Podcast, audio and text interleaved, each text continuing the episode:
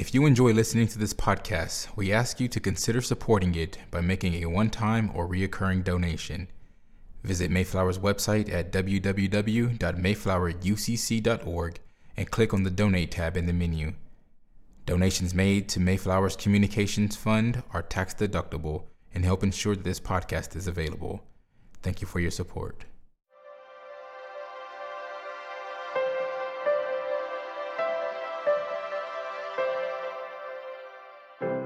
The sermon you are about to hear was preached at Mayflower Congregational UCC Church in Oklahoma City by the Reverend Dr. Lori Walke, senior minister at one of America's premier liberal Protestant pulpits.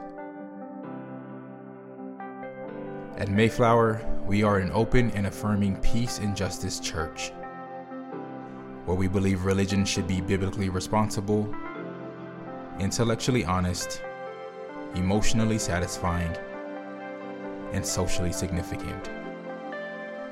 We go now to the pulpit of Mayflower Congregational UCC Church of Oklahoma City and to the preaching and teaching of Reverend Dr. Lori Walke.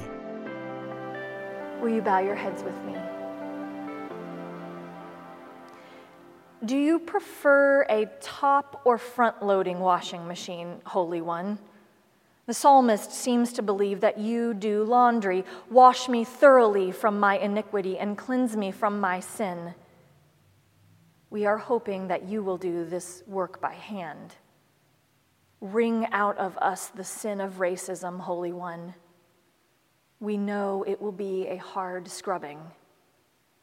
Help us loosen the death grip we have on our pride and let it disappear down the drain. Rinse away everything that does not reflect your goodness and love. We anticipate needing to soak a while in confession and repentance. For, like the psalmist, our transgressions and sin are ever before us. Would that it be harder to know what they are, but we trust that you can make us shine like new. We pray in the name of Jesus who welcomes us into the laundromat of life. Amen. The sermon this morning comes from the Gospel of John, chapter 12, verses 20 through 33. Now, among those who went up to worship at the festival were some Greeks. They came to Philip, who was from Bethsaida in Galilee, and said to him, Sir, we wish to see Jesus. Philip went and told Andrew. Then Andrew and Philip went and told Jesus. And Jesus answered them The hour has come for the Son of Man to be glorified. Very truly, I tell you, unless a grain of wheat falls into the earth and dies, it remains just a single grain. But if it dies, it bears much fruit. Those who love their life lose it, and those who hate their life in this world will keep it for eternal life. Whoever serves me must follow me, and where I am, there will my servant be also. Whoever serves me, the Father will honor. Now my soul is troubled, and what should I say? Father, save me from this hour? No, it is for this reason that I have come into this hour. Father, glorify your name. Then a voice came from heaven I have glorified it, and I will glorify it again. The crowd standing there heard it and said that it was thunder. Others said, The angel has spoken to him. Jesus answered, this voice has come for your sake, not for mine. Now is the judgment of this world. Now the ruler of this world will be driven out. And I, when I am lifted up from the earth, will draw all people to myself. He said this to indicate the kind of death he was to die. Here ends the reading from our tradition. May God grant to us wisdom and courage for interpretation. This is about the time in Lent that we start really honing in on Jesus. We're only a few weeks away from the big day, Easter. It's reasonable, of course, to focus on Jesus now. Jesus is the one who rides into Jerusalem on the donkey with people lining the streets to welcome him. Jesus is the one who washes the disciples' feet.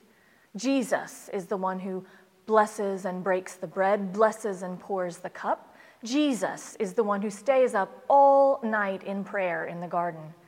Jesus is the one arrested, tortured, and hung on the cross. Jesus is the one laid in the tomb. The text is indeed all about Jesus. In fact, the text we read this morning is the most concentrated collection of sayings on the death of Jesus in the Gospel of John, which is saying something since John talks a lot about Jesus' death and resurrection. But this morning, I'm wondering about those Greeks in the story. Now, among those who went up to worship at the festival were some Greeks. It might be a throwaway phrase, some Greeks, you know, something we just kind of skip right over to get to the important stuff. But we know that the gospel writers had focused agendas, so let's pause here this morning. The folks John is describing are more likely to be Gentile proselytes rather than Greek speaking Jews.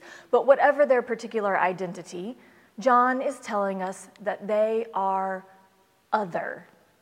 He could have just said, some men came to see Jesus, but they are not just some random extras on the movie set. These guys are outsiders. They have made the pilgrimage to Jerusalem for the Passover feast, so now they are in a place that is not their home, in the midst of people that are not their own. But they have heard of this Jesus, so they come anyway.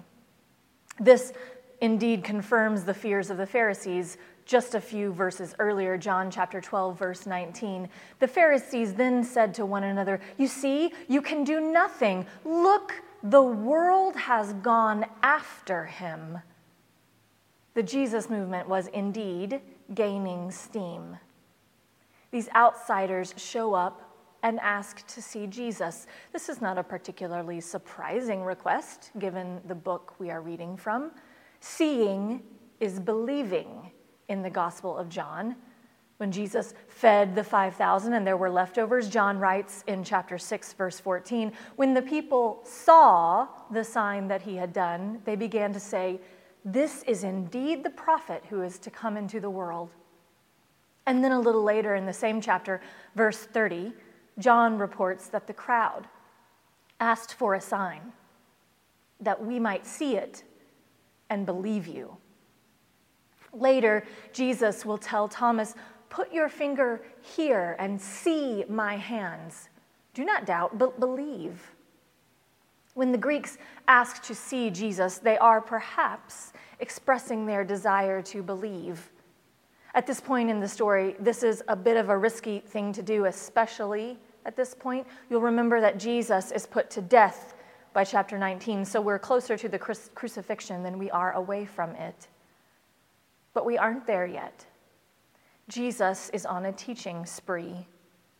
What happens in this next in the story happens very quickly. The Greeks there for the festival were not just there to worship, they were there to see Jesus. Another would be throwaway line those outsiders say, We wish to see Jesus. We wish to see Jesus. Well, we get that, right? I mean, these folks had seen what was going on the care, the inclusion, the unconditional love, the political organizing, the table practice, the heresy.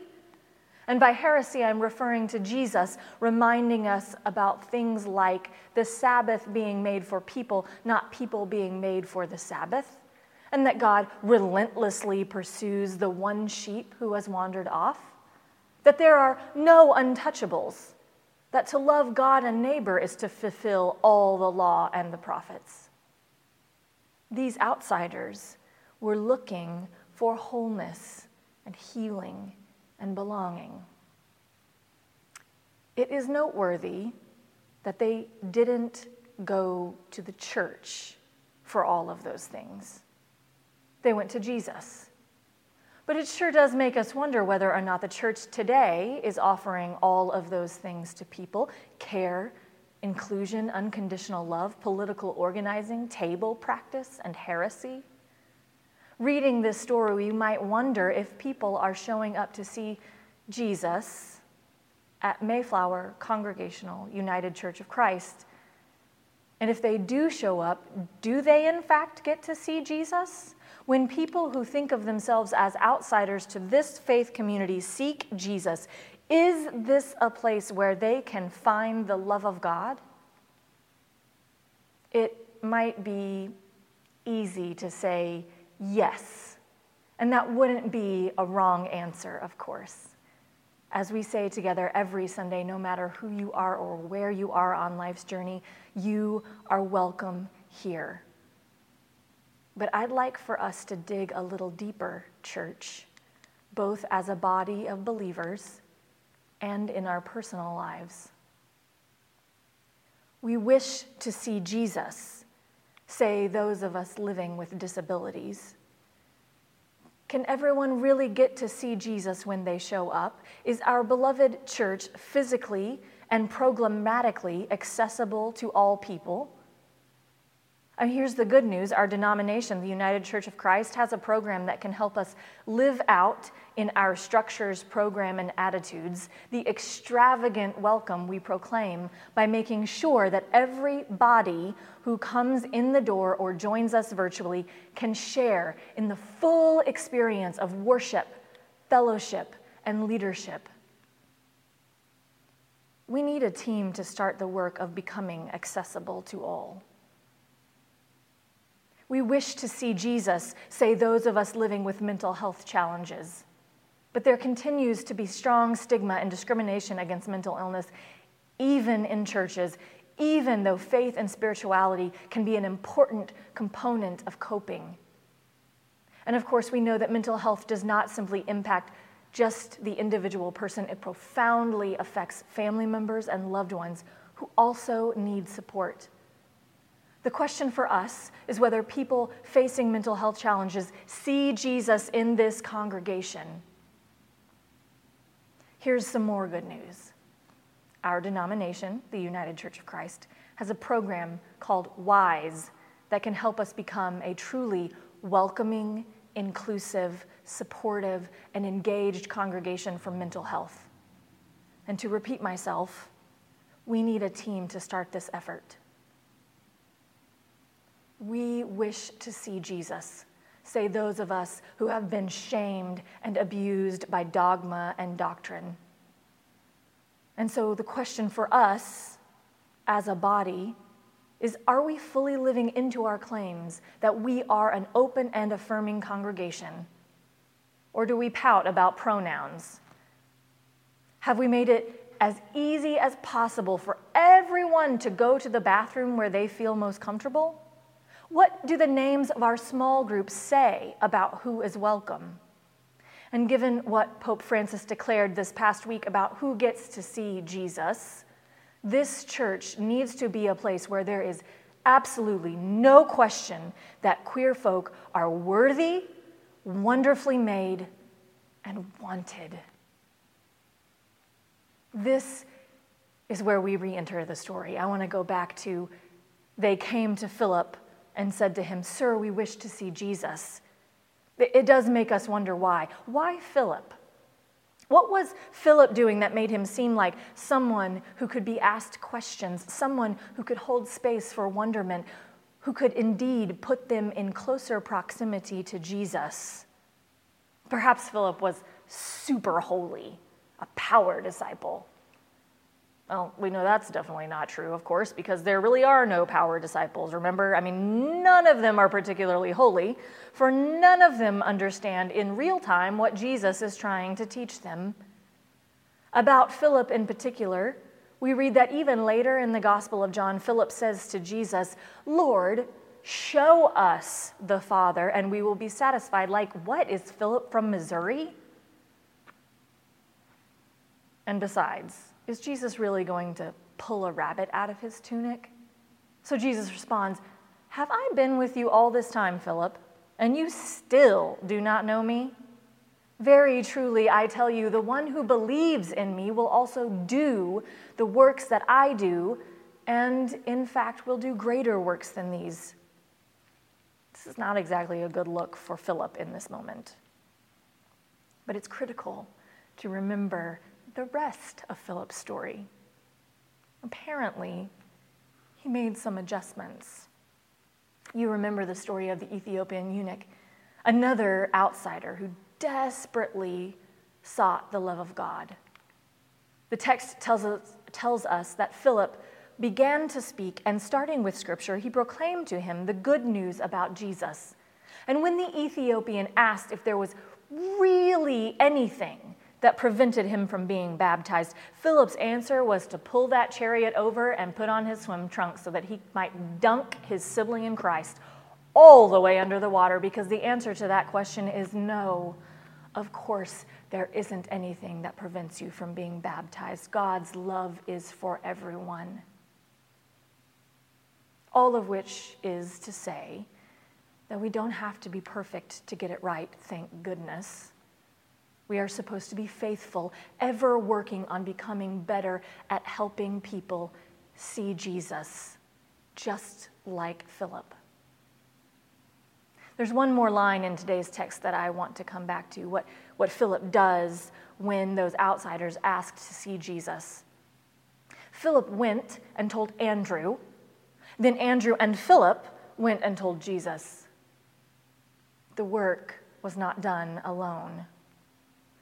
We are preparing to regather after a season of being physically apart, my friends, and our congregation has some work to do to make sure that when people knock on the church door, they really do get to see Jesus by experiencing care, inclusion, unconditional love, political organizing, table practice, and a dash of heresy.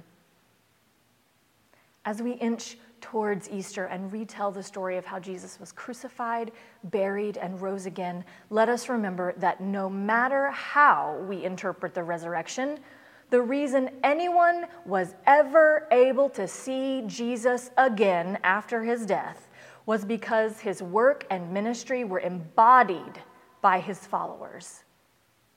This is what it means to be people of the resurrection.